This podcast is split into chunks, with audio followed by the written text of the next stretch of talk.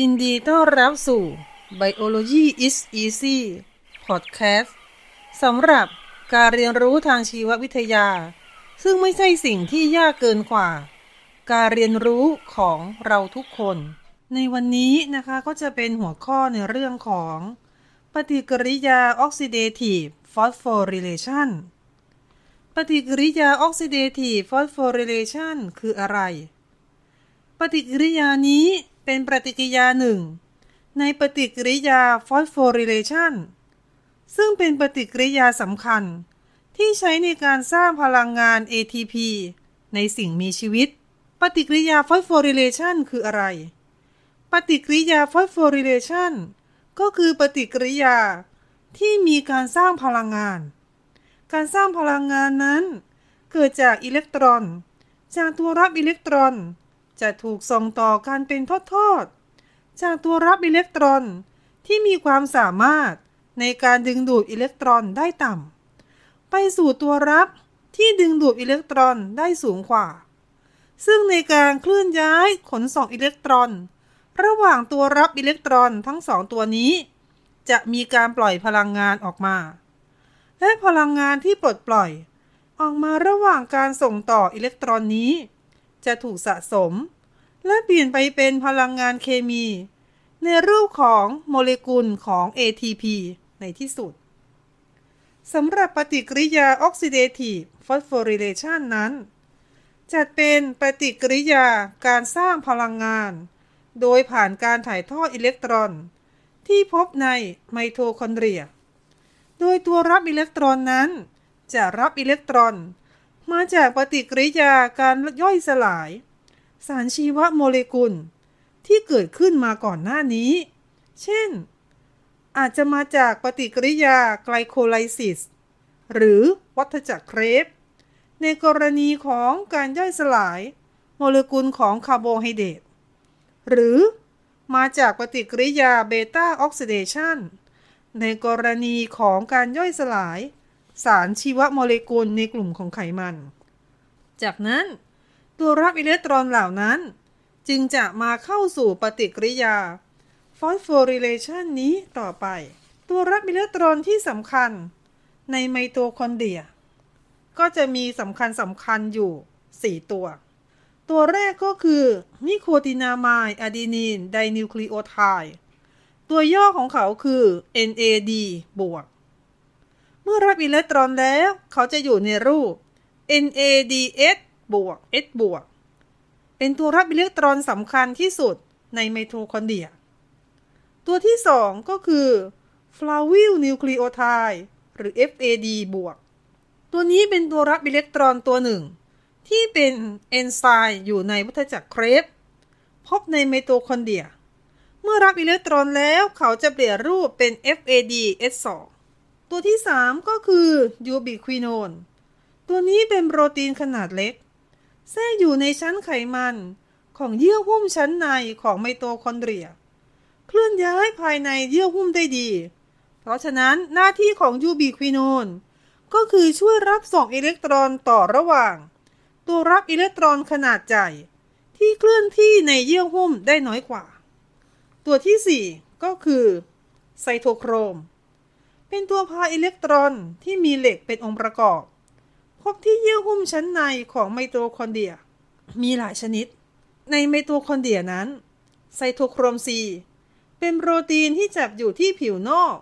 ของเยื่อหุ้มชั้นใน แล้วก็มีบทบาทในการเคลื่อนย้ายอิเล็กตรอน ระหว่างตัวรับอิเล็กตรอนที่มีขนาดใหญ่เช่นกัน นอกจากนั้นก็จะมีโปรตีนเหล็กกำมะถัน หรือ iron sulfur protein เป็นโปรตีนที่มีเหล็กและกำมะถันเป็นส่วนประกอบสำคัญ และก็จะมีบทบาทในการรับส่งอิเล็กตรอนภายในไมโทคอนเดรียเช่นกัน ตัวรับอิเล็กตรอนเหล่านี้ NAD จะเป็นตัวที่ไปรับอิเล็กตรอน มาจากปฏิกิริยาการย่อยสลายสารอาหารต่างๆ ส่วน FAD ก็จะเป็นตัวรับอิเล็กตรอน ที่มีความจำเพาะกับวัฏจักรเครปเท่านั้น ตัวรับอิเล็กตรอนทั้งสองตัวนี้ จะถ่ายเทอิเล็กตรอน ให้กับตัวรับอิเล็กตรอนอื่นๆ อิเล็กตรอนก็จะเคลื่อนที่กันเป็นทอดๆไปเรื่อยๆ สุดท้ายแล้วก๊าซออกซิเจน ซึ่งถือว่าเป็นตัวรับอิเล็กตรอนที่มีความสามารถในการดึงดูดอิเล็กตรอนได้ดีที่สุด จะเป็นตัวสุดท้ายที่เข้ามารับอิเล็กตรอน และก็จะได้น้ำออกมา ประเด็นต่อมานะคะก็คือ แล้วการถ่ายเทอิเล็กตรอน ในปฏิกิริยา oxidative phosphorylation นี้ เกิดขึ้นที่ไหนในไมโทคอนเดรีย ไมโทคอนเดรียนั้นเป็นออร์แกเนลในเซลล์ที่มีเยื่อหุ้มสองชั้น การที่มีเยื่อหุ้มสองชั้น ก็หมายความว่า ในไมโทคอนเดรียนั้นก็จะมีเยื่อหุ้มชั้นนอก ช่องว่างระหว่างเยื่อหุ้มชั้นนอกกับเยื่อหุ้มชั้นใน จากนั้นก็จะเป็นเยื่อหุ้มชั้นใน แล้วก็จะเป็นช่องว่างภายในเยื่อหุ้มชั้นใน เป็นทอดๆไปแบบนี้ เยื่อหุ้มชั้นนอกของไมโทคอนเดรียนั้น จะยอมให้โมเลกุลที่มีมวลโมเลกุลต่ำกว่า 5,000 ผ่านได้โดยง่าย โดยมีช่องผ่านเป็นโปรตีนที่เรียกว่าพอริน แต่ตรงกันข้ามเลยนะคะ ในส่วนของเยื่อหุ้มชั้นใน เยื่อหุ้มชั้นในนี้ไม่ยอมให้สารชนิดใดผ่านได้เลย แม้แต่อนุภาคที่มีขนาดเล็กมาก อย่างเช่น โปรตอน สารที่จะผ่านเยื่อหุ้มชั้นในของไมโตคอนเดรียได้นั้น จะต้องมีตัวขนส่งที่เฉพาะเท่านั้น และเยื่อหุ้มชั้นในของไมโตคอนเดรีย ก็จะไม่ได้เป็นเยื่อหุ้มที่เรียบ แต่จะมีการพับซ้อนทบไปมาทำให้เกิดพื้นที่ผิวมากขึ้น และในส่วนสุดท้าย ก็คือช่องว่างที่อยู่ภายในเยื่อหุ้มชั้นใน ภายในบริเวณนี้จะมีของเหลว ซึ่งเราเรียกว่าแมทริกแมทริกนั้นจะมีองค์ประกอบต่างๆ ต่างจากของเหลวที่อยู่ระหว่างเยื่อหุ้มชั้นนอก และเยื่อหุ้มชั้นใน ซึ่งความแตกต่างนี้ก็เกิดจากความที่เยื่อหุ้มชั้นในของไมโทคอนเดรีย มีความสามารถในการเลือกผ่านสูงนั่นเอง บริเวณ matrix ของไมโทคอนเดรีย ก็จะเป็นบริเวณที่เกิดปฏิกิริยา สำคัญ ก็คือปฏิกิริยาการย่อยสลายไขมัน แล้วก็วัฏจักรเครปจากบริเวณต่างๆ 3 บริเวณ ในไมโทคอนเดรียนี้ และปฏิกิริยา oxidative phosphorylation นั้นเกิดที่ไหน ตัวรับอิเล็กตรอนต่างๆ ที่เกี่ยวข้องกับปฏิกิริยา oxidative phosphorylation นั้น จะฝังตัวอยู่ที่เยื่อหุ้มชั้นในของไมโทคอนเดรีย NAD และ FAD ที่ขนส่งอิเล็กตรอนมาให้ยังปฏิกิริยา ที่เกิดขึ้นที่เยื่อหุ้มชั้นในของไมโตคอนเดรียนี้ จะรับอิเล็กตรอน มาจากวัฏจักรเครปและก็การย่อยสลายไขมัน ที่เกิดขึ้นในชั้น matrix ประเด็นต่อไปก็คือ แล้วลำดับการขนส่ง อิเล็กตรอน ในปฏิกิริยา oxidative phosphorylation นั้นเกิดขึ้นอย่างไร จึงนำไปสู่การสร้างพลังงาน ATP ได้ ตัวรับอิเล็กตรอนที่สำคัญในปฏิกิริยา oxidative phosphorylation นี้ แบ่งได้เป็น 4 กลุ่ม ซึ่งก็จะมีการรับอิเล็กตรอนเป็นกลุ่มๆ ไปตามลำดับ กลุ่มที่ 1 เราจะเรียกเขาว่า Complex 1 เป็นเอนไซม์ที่รับผิดชอบปฏิกิริยาสำคัญก็คือ เป็นตัวรับอิเล็กตรอนจาก NADH บวก H บวก จากนั้นก็จะมีการถ่ายเทอิเล็กตรอนภายในกลุ่ม สุดท้ายจะส่งอิเล็กตรอนต่อให้กับยูบิควินอนยูบิควินอนนี้จะเป็นตัวที่รับอิเล็กตรอนจากคอมเพล็กซ์วันแล้วจะส่งต่อไปให้กับเอนไซม์กลุ่มที่ 3 ในระหว่างการส่ง อิเล็กตรอนจากกลุ่มที่ 1 ไปยังกลุ่มที่ 3 นี้ จะมีพลังงานเกิดขึ้นเพียงพอ ที่จะขับโปรตอนจากแมทริกเข้าไปสู่ช่องว่างระหว่างเยื่อหุ้มชั้นนอก และเยื่อหุ้มชั้นในได้เอนไซม์หรือตัวรับอิเล็กตรอนกลุ่มที่ 2 เราก็จะเรียกเขาว่า complex 2เอนไซม์กลุ่มนี้เป็นเอนไซม์ตัวเดียวที่อยู่ในวัฏจักรเครปแล้วก็ยึดติดอยู่กับเยื่อหุ้ม เอนไซม์ตัวนี้จะรับอิเล็กตรอนต่อมาจาก FADH2 และส่งต่อไปให้กับเอนไซม์หรือตัวรับอิเล็กตรอน กลุ่มที่ 3 ต่อไป การส่งต่ออิเล็กตรอนจาก Complex 2 ไปยัง Complex 3 จะไม่มีพลังงานเพียงพอ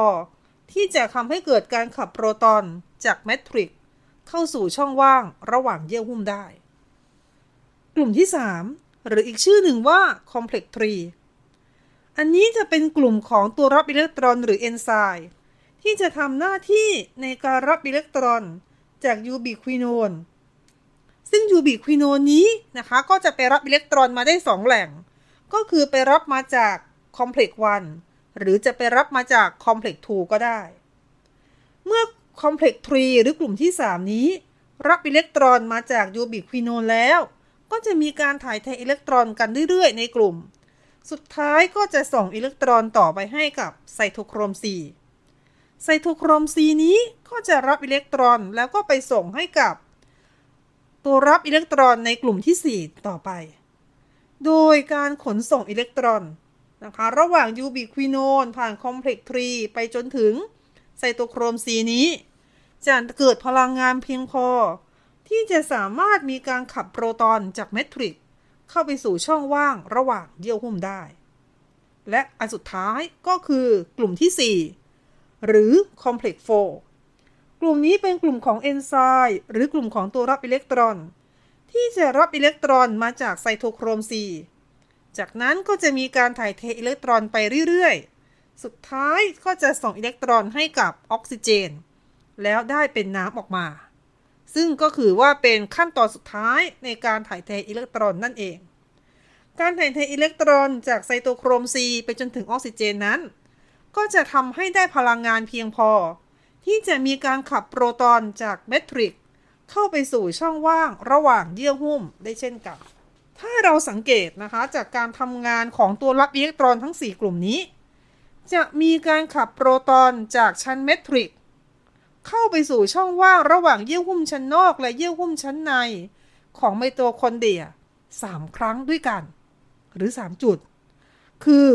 จาก 1 ไป 3 จาก 3 ไป 4 และจาก 4 ไปออกซิเจน เพราะฉะนั้น ถ้าตัวรับอิเล็กตรอนตัวแรกที่เข้ามาและส่งอิเล็กตรอนต่อให้กับระบบ การรับอีกส่งอิเล็กตรอนในปฏิกิริยานี้เป็น NADS บวก H บวก ก็จะมีการขับโปรตอนจากเมทริกเข้าไปสู่เยื่อหุ้ม 3 ครั้งด้วยกัน คือที่ตัวรับอิเล็กตรอน Complex 1 Complex 3และ Complex 4แต่ถ้าตัวรับอิเล็กตรอนตัวแรก ที่นำอิเล็กตรอนเข้ามาสู่ระบบนี้เป็น FADH2 จะมีการขับโปรตอนจากเมทริกเข้าสู่ช่องว่างระหว่างเยื่อหุ้มทั้งสองชั้น แค่2ครั้งเท่านั้น คือที่ Complex 3และ Complex 4โดย Complex 2ที่รับอิเล็กตรอนจาก FADH2 นั้น ไม่มีการผลักโปรตอนเกิดขึ้น ทีนี้นะคะเมื่อมีการถ่ายเทอิเล็กตรอนไปเรื่อยๆ ทั้งที่เริ่มต้นด้วย NADS บวก H บวก และก็เริ่มต้นด้วย FADH2 จะเกิดอะไรขึ้น สิ่งที่เกิดขึ้นตามมาก็คือ โปรตอนจากเมทริกก็จะถูกขับไปสู่ช่องว่างระหว่างเยื่อหุ้มชั้นนอก และชั้นในมากขึ้น สุดท้ายโปรตอนณตำแหน่งนี้ ก็จะมีมากกว่าโปรตอนในเมทริกทำให้บริเวณช่องว่างระหว่าง เยื่อหุ้มชั้นนอกและเยื่อหุ้มชั้นใน ของไมโตคอนเดรีย มีสภาวะเสมือนกับเป็นขั้วบวก ส่วนภายใน matrix ก็จะมีสถานะเสมือนเป็นขั้วลบ เกิดความต่างศักย์ไฟฟ้าขึ้น ซึ่งการเกิดความต่างศักย์ไฟฟ้า ก็จะส่งผลต่อการทำงานของเยื่อหุ้มชั้นในในไมโตคอนเดรีย เพราะฉะนั้น ไมโตคอนเดรียจึงมีความจำเป็น ที่จะต้องทำให้ ความต่างศักย์ไฟฟ้าที่เกิดขึ้นระหว่างเยื่อหุ้มชั้นใน กับเมทริกนี้กลับเข้าสู่สมดุล การกลับเข้าสู่สมดุลทำได้อย่างไร โดยการปล่อยให้โปรตอนที่ไปสะสม อยู่ที่ฝั่งของช่องว่างระหว่างเยื่อหุ้มนั้น กลับเข้าสู่เมทริก การกลับเข้าสู่เมทริกนี้ก็จะเกิดขึ้นได้ โดยการผ่านช่องทางเฉพาะ ซึ่งช่องทางเฉพาะนี้ก็คือช่องทาง ที่เรียกว่าเอนไซม์ ATP synthase ตอนไหลผ่านเอนไซม์ ATP synthase พลังงานที่เกิดขึ้น จากการเคลื่อนที่กลับของโปรตอน จากสภาวะของช่องว่างระหว่างเยื่อหุ้ม ที่มีโปรตอนมาก กลับเข้าสู่เมทริกที่มีโปรตอนน้อย จะเกิดพลังงานขึ้น และพลังงานนั้นจะไปทำให้ ATP synthase ทำงาน ATP synthase จะทำงานอย่างไร ATP synthase จะทำหน้าที่ในการจับกับ ADP หรืออะดีโนซีนไดฟอสเฟต ให้รวมตัวกับฟอสเฟตอีกหนึ่งโมเลกุล กลายเป็น adenosine triphosphate หรือ ATP เพราะฉะนั้นโดยประมาณ การไหลกลับของโปรตอนหนึ่งตัว ก็จะทำให้เกิด ATP ได้ 1 โมเลกุล เนื่องจากปฏิกิริยา oxidative phosphorylation นี้ เป็นปฏิกิริยาที่มีความสำคัญมากในการสร้าง ATP เพราะฉะนั้นในเซลล์ก็จะต้องมีการควบคุม ให้ปฏิกิริยานี้เกิดขึ้นในสภาวะที่เซลล์ ต้องการพลังงาน ATP เท่านั้น เมื่อปฏิกิริยานี้ทำงาน เกิดการสะสมโปรตอนขึ้น การไหลกลับของโปรตอน จะยังไม่เกิดขึ้น จนกว่าการสะสมของโปรตอนถึงระดับที่กำหนด เมื่อถึงระดับที่กำหนด